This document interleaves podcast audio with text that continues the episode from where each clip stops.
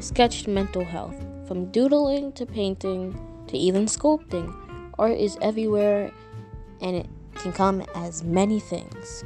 Today, I will be talking with a guest about their own experience with art therapy.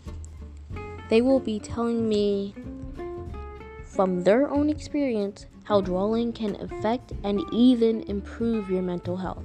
I'm Michaela Skitwith, and welcome to the podcast.